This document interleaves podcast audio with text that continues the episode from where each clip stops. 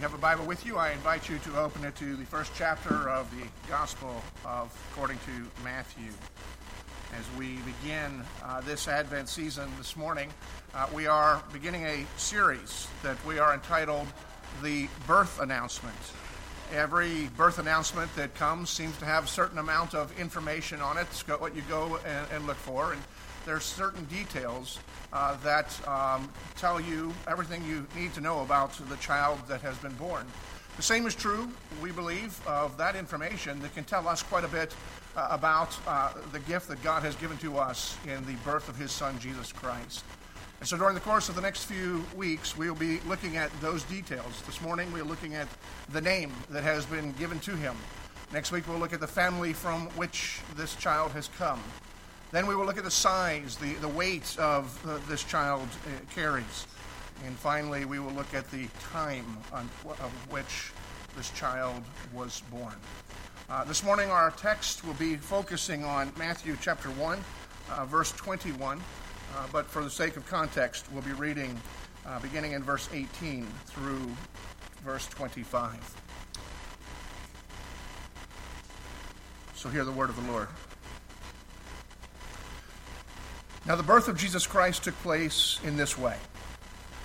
When his mother Mary had been betrothed to Joseph before they came together, she was found to be with child from the Holy Spirit.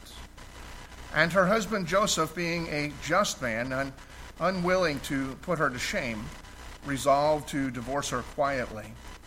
But as he considered these things, behold, an angel of the Lord appeared to him in a dream, saying, Joseph, son of David, do not fear to take Mary as your wife, for that which is conceived in her is from the Holy Spirit. She will bear a son, and you shall call his name Jesus, for he will save his people from their sins. All this took place to fulfill what the Lord had spoken by the prophet Behold, the virgin shall conceive and bear a son, and they shall call his name Emmanuel which means God with us. When Joseph woke from sleep, he did as the angel of the Lord commanded him. He took his wife, but knew her not until she had given birth to a son, and he called his name Jesus. The word of our God. Let's pray. Holy God, we, we do come this morning with thanksgiving as we begin the celebration of the greatest gift that we can receive it is your gift to us. It is your presence with us. It is your Son, Jesus. We pray, Lord, that you would now open our eyes as we consider these words and his name, that we may truly behold him, not only with our minds as we consider it, but with eyes of the heart, we may see him, his glory, and his grace and see ourselves with that lens. Lord, bless us with understanding this day that we may overflow all the more in praise and worship of you from the heart rather than merely through the motions. We pray that we would worship you now by considering your word.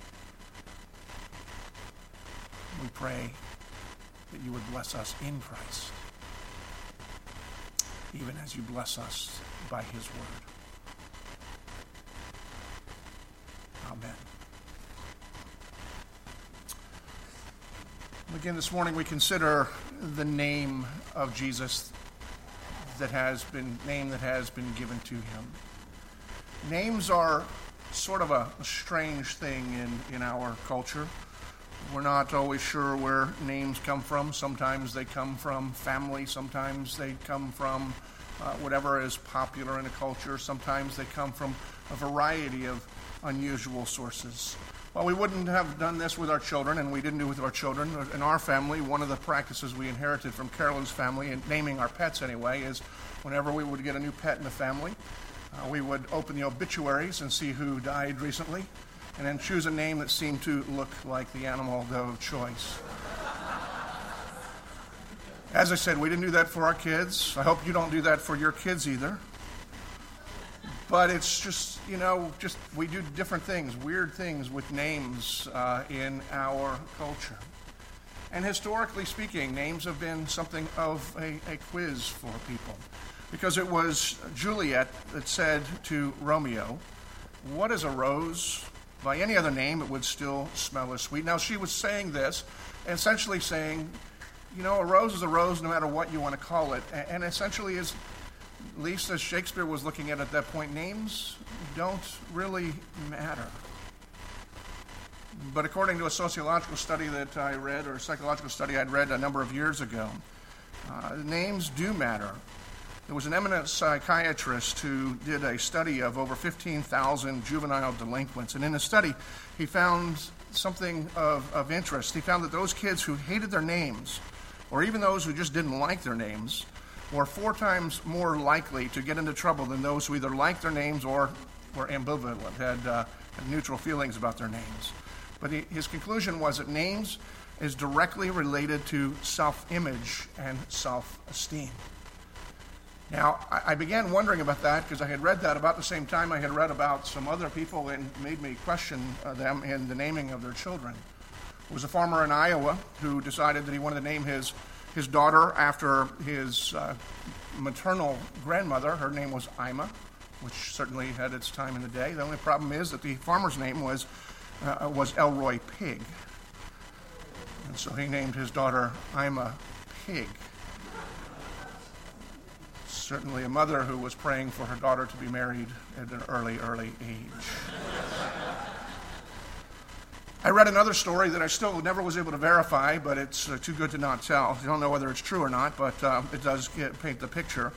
That a South Carolina family, uh, there were three brothers that were born into the same family. They had to go to court. They, the brothers, when they reached teenage years, they went to court to have their names legally changed. The three brothers, the oldest brother whose name was Arthritis, the second son was named Bursitis, and the third son was named Jachitis.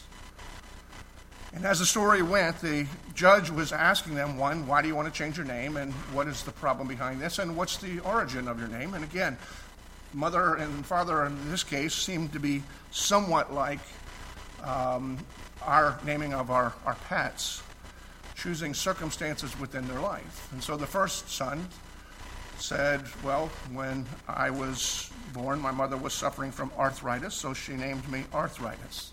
The second son, same story. My son, uh, uh, my, uh, my mother was suffering from bursitis, and so she named me bursitis. So, so the judge said, Well, I see a theme running on here. And said to the third son, Jachitis. And the boy said, Mother says she was sick of my father, whose name was Jake. And their names were legally changed. Understandably so. While names in our culture fluctuate, they may or may not carry meaning. In ancient times, names mattered significantly. As one Bible commentator states, ancient Hebrew names were usually an abbreviated form of a sentence, often proclaiming something about God. Sometimes the name would reflect the, an aspect of the child's birth, some circumstance they were facing uh, during that, which would give some credence to Jachitis and bursitis, and uh, so it was uh, somewhat biblical that way. Sometimes, in ancient times, the name would express the parent's reaction to the birth of the child, and we see that evident in the scriptures. That when Isaac was born, they named his name means laughter because uh, his, his mother laughed at the whole idea that she would give birth to a child at her advanced age. And sometimes names were used to communicate a message from God whether it was given at birth or whether God would change the name of somebody. And we see examples of that in the scriptures as well. That Abram, meaning father of many, to Abraham, meaning father of many nations. Or when Jacob's name was, a schemer was changed to Israel, people of God. Or in the New Testament when Simon's name was changed from uh, Simon, meaning sand, sandy, shifting, to Peter, Petros, rock, something solid. There was a, a message of God's transformation that was being declared through the name that the children and then later on the adults were given. Because names tell a story at times, and they did in the, in the, in the scriptures. And this morning we come to the name of the babe of Bethlehem, the name Jesus. His name was given by God the Father through an angel to Joseph, not because his name was amusing or found someplace that seemed like it would be catchy, but for a very specific reason that we see in our passage this morning. He shall be called Jesus because he will save his people from their sins. He'll be named Jesus, the name that God had given him from the very beginning. Now, at the time of Jesus' birth, the name Jesus was not unique at all. Kevin DeYoung writes in his uh, book, The Good News We Almost Forgot, Jesus was a very common name among Jewish males in the first century. From the evidence we have, which is over 2,500 named Jewish males in documents and inscriptions, scholars estimate that Jesus was probably the fourth most common name among Jewish men, about one out of 20. Uh, it was behind only Simeon and Simon, which is the same name, Joseph and Judah. And Kevin DeYoung finishes with this. So if you were a little boy in first century Palestine, there was a very good chance that you'd meet a Jesus in your town or your synagogue. So it was an incredibly common name, and that's perhaps because not only was it uh, uh of uh, you know names that are catchy, catch on, and, and people tend to run with them, but there were two significant figures in Israel's history who bore the name that is essentially Jesus. They may not come readily to mind because we're so used to the anglicized version of the Greek expression of the Hebrew name. You know, it's a follow a line, follow a line, follow a line. But the but the name Jesus is simply the Greek expression of the Hebrew Joshua or Yeshua. And the two men that were revered in Jewish history that wore their name one was a high priest who had served faithfully during the period of, uh, of the post exile, and the other was the man who succeeded Moses as the leader of the people and the one who led them into the promised land. So it's understandable that that would be a name popular in that day. The more recent one was the man who was born while Israel was in exile and then was one of the high priests who led the restoration of worship when the remnant was allowed to return and to rebuild the city of Jerusalem. His name was Joshua, Joshua the high priest, and uh, along with Zechariah uh, and Haggai, he was one of the spiritual leaders for the restoration of the people.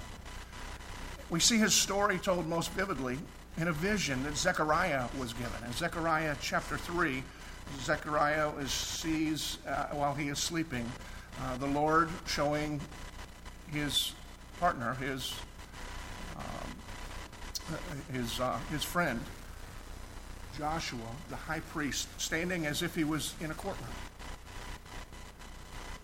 There in the courtroom is God who is serving as judge, an angel of the Lord who is serving as his advocate, and Satan who is stand, serving as the prosecuting attorney. And the story is a, a beautiful, beautiful story of, of, the gospel prior to the, the birth of Jesus Christ.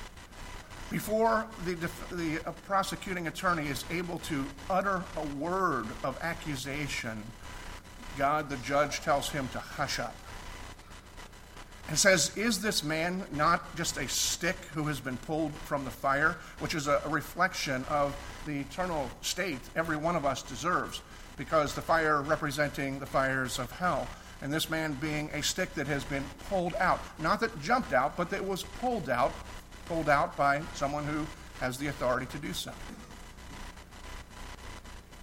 And as the story unfolds, there is an accusation that is leveled, at least in the description, because we're told that Joshua, the high priest, who most scholars would say represents the best humanity has to offer. He's a faithful high priest.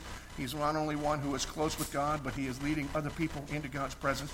But he's standing there before God in this courtroom, dressed in filthy rags.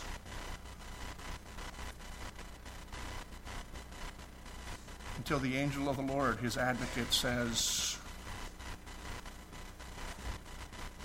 Let's change him. God the Father orders that he be stripped of his rags and dressed in the finest of linens. And it's a picture of the salvation that we have in Christ. It's a reminder that our best efforts, the best that we have to offer, is as filthy rags standing before God in his holiness. And yet, by God's grace, Jesus took our filthy rags to himself. And we are told that we are clothed in his righteousness, which radiates, not because of anything we have done, but because of the decree of God, because of his grace, and because of his labor and his efforts. At the end of the scene, you see Joshua the high priest, who was unworthy in his own right, standing to be accused because we're all guilty is now standing reflecting the glory of God. It's understandable that the people would have a high appreciation for him. The more familiar Joshua to most who are Bible students is the one who was a successor to Moses. He was born while the people of Israel were still in captivity to the Egyptians. And he was among those who were led out of that captivity when God had raised up a deliverer in the name of Moses. A number of years after, some time that uh, the people had been, not a number of years, but after the people had been delivered, uh, and they were in the wilderness headed to the land that was promised to them.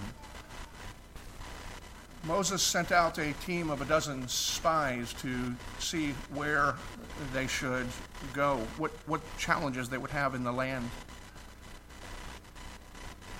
And the spies came back, and 10 of the spies said, Let's not go there. The people there are much stronger than we are. Pretty sure they're not going to be nice to us. Better off hiding where we are than trying to take them on. Two of the spies, a man named Caleb and a man named Hoshea, said, But if God said that this is our land, then let's just go take it. And Moses was impressed with their faith, and God blessed them because of their faith. And because of that, Moses changed the name of Hoshea to Joshua representing the faith that he had and, and that he wanted to declare. Sometime later, because the people chose to listen to the majority report and dishonored God, God said that they would all wander in the wilderness until everyone in that generation had died off except for Caleb and Joshua.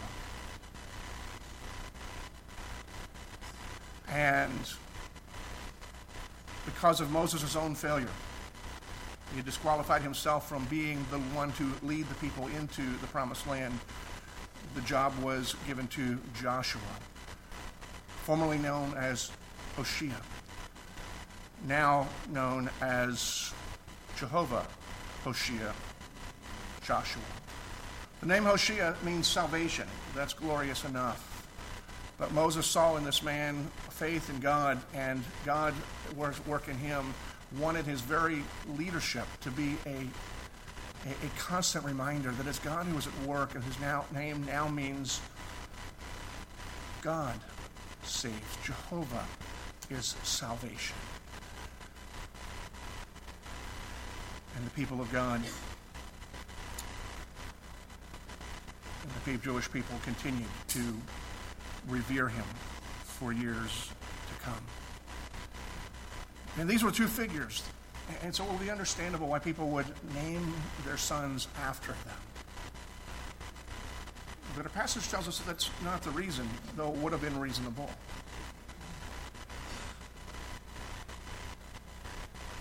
Joseph, Mary named their newborn son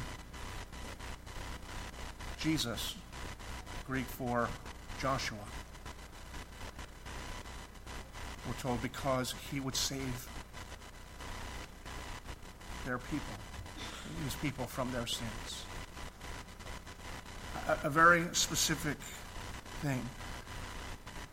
When we look back at the two Joshuas that are known through Scripture, we see one that symbolizes a, a need of grace and the receiving of grace, but he himself was unable to bestow that grace.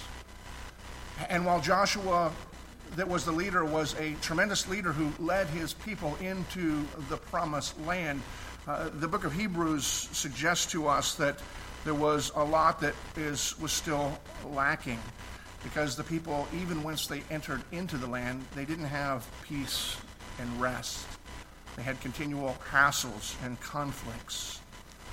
And so while they had a taste of what was promised, neither of the previous Joshuas were able to accomplish the salvation that God had promised.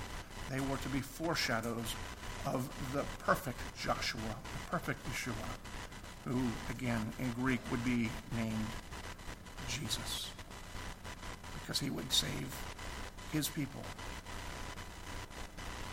from their sins. Now, we need to look at that and move away from the abstract because it's easy to tell the story and repeat the verse over and over again. The whole reason for the season is that he would save their, his people from their sins. But we need to ask this question who are his people?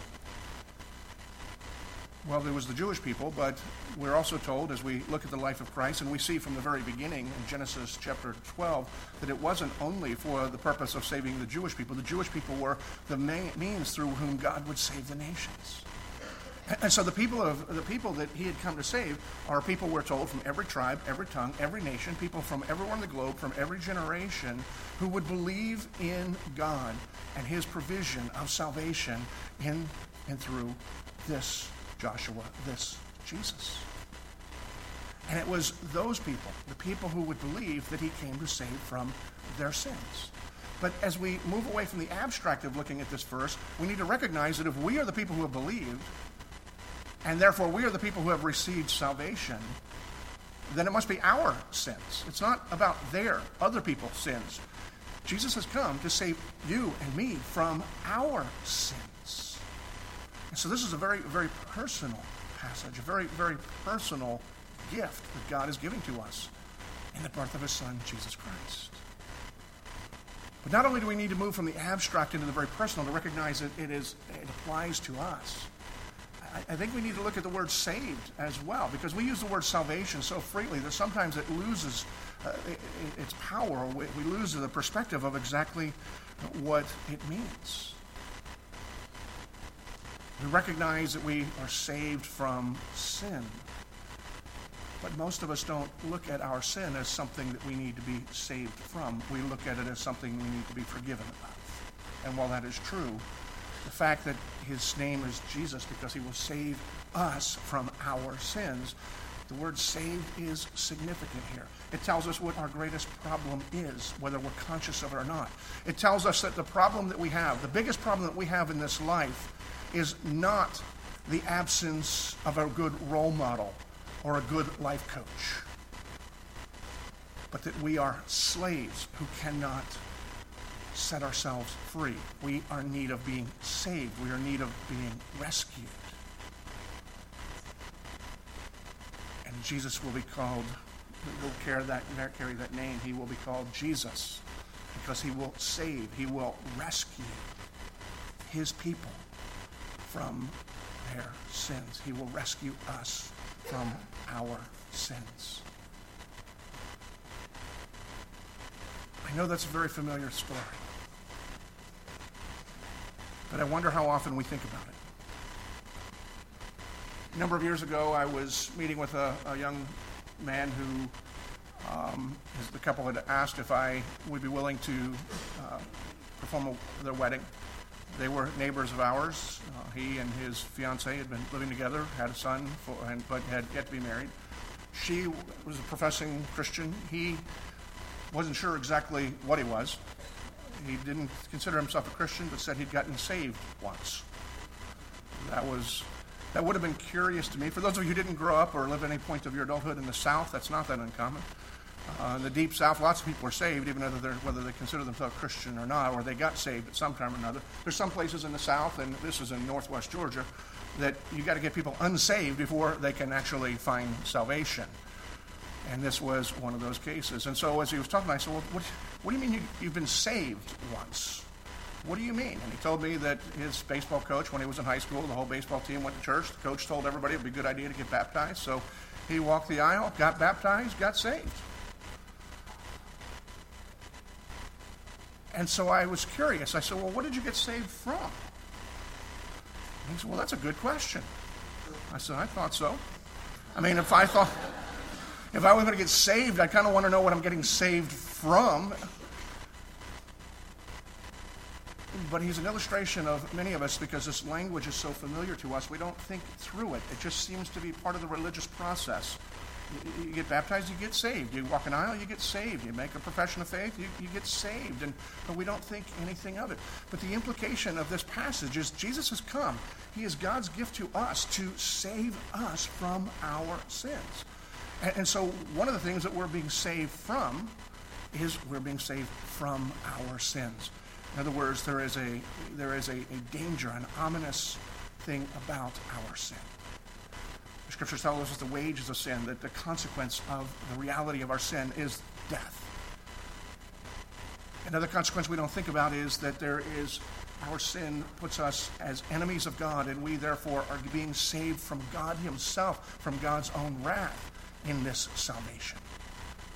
Those are pretty serious, serious things. And there's nothing we can do to save ourselves. Because the scripture tells us that we are slaves to sin. It, it owns us, and it is a nasty master.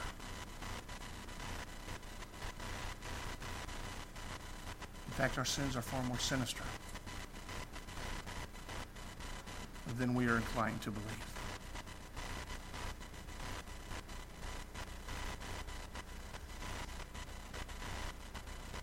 But Jesus was sent to save us from that.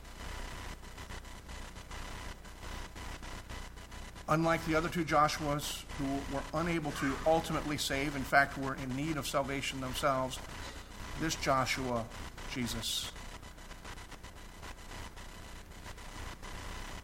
will save his people. He will do so by fulfilling the purpose for which he was born. He was born to die. He was born to die on the cross. Listen to what Jesus says himself in, in, in his, during his ministry. The explanation from his own purpose of being here. John 10. For this reason the Father loves me, because I lay my life down, that I may take it up again. No one takes it from me, but I lay it down of my own accord. I have authority to lay it down, and I have authority to take it up again. This charge I have received from my Father. And as he explains to us in Mark 10:45, the Son of Man has come not to be served, but to serve and to give his life as a ransom for many. See, the way that Jesus is going to save us, he's going to rescue us, is by dying in our place. That is the very purpose for which he was born. That is his mission. And the mission has been accomplished.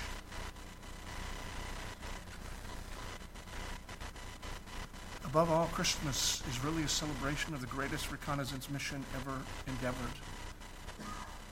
It was not only the most ambitious, but it was the most successful. Because Jesus has come. He has laid his life down only to take it up again for the sole purpose of saving all of his people from all of our sins. And so Juliet asked, What's in a name? There's a lot in this name. As one scholar says, the two names, two Hebrew names by which Jesus is named Jehovah, Hoshea, Joshua. They declare to us both his identity and his purpose. His identity is he is the Savior. He is, and it's interesting if you look at this passage, because it's sort of ambiguous. He'll be named Jesus. God is giving him the name Jesus because he will save his people from their sins. Who is the his? Is it Jesus who's going to save, or is it God who's going to save? And the answer is yes. And if you need elaboration, I decided we'd only look at the one name, but in the passage there's another name that is given by which he will be known, even though it's not his given name, and that's Emmanuel. He is God who is with us. And so Jesus is God who is in the flesh, who has come, and he will be the one who saves us. That's his identity, is he is God in the flesh, and that's his purpose, is to save us.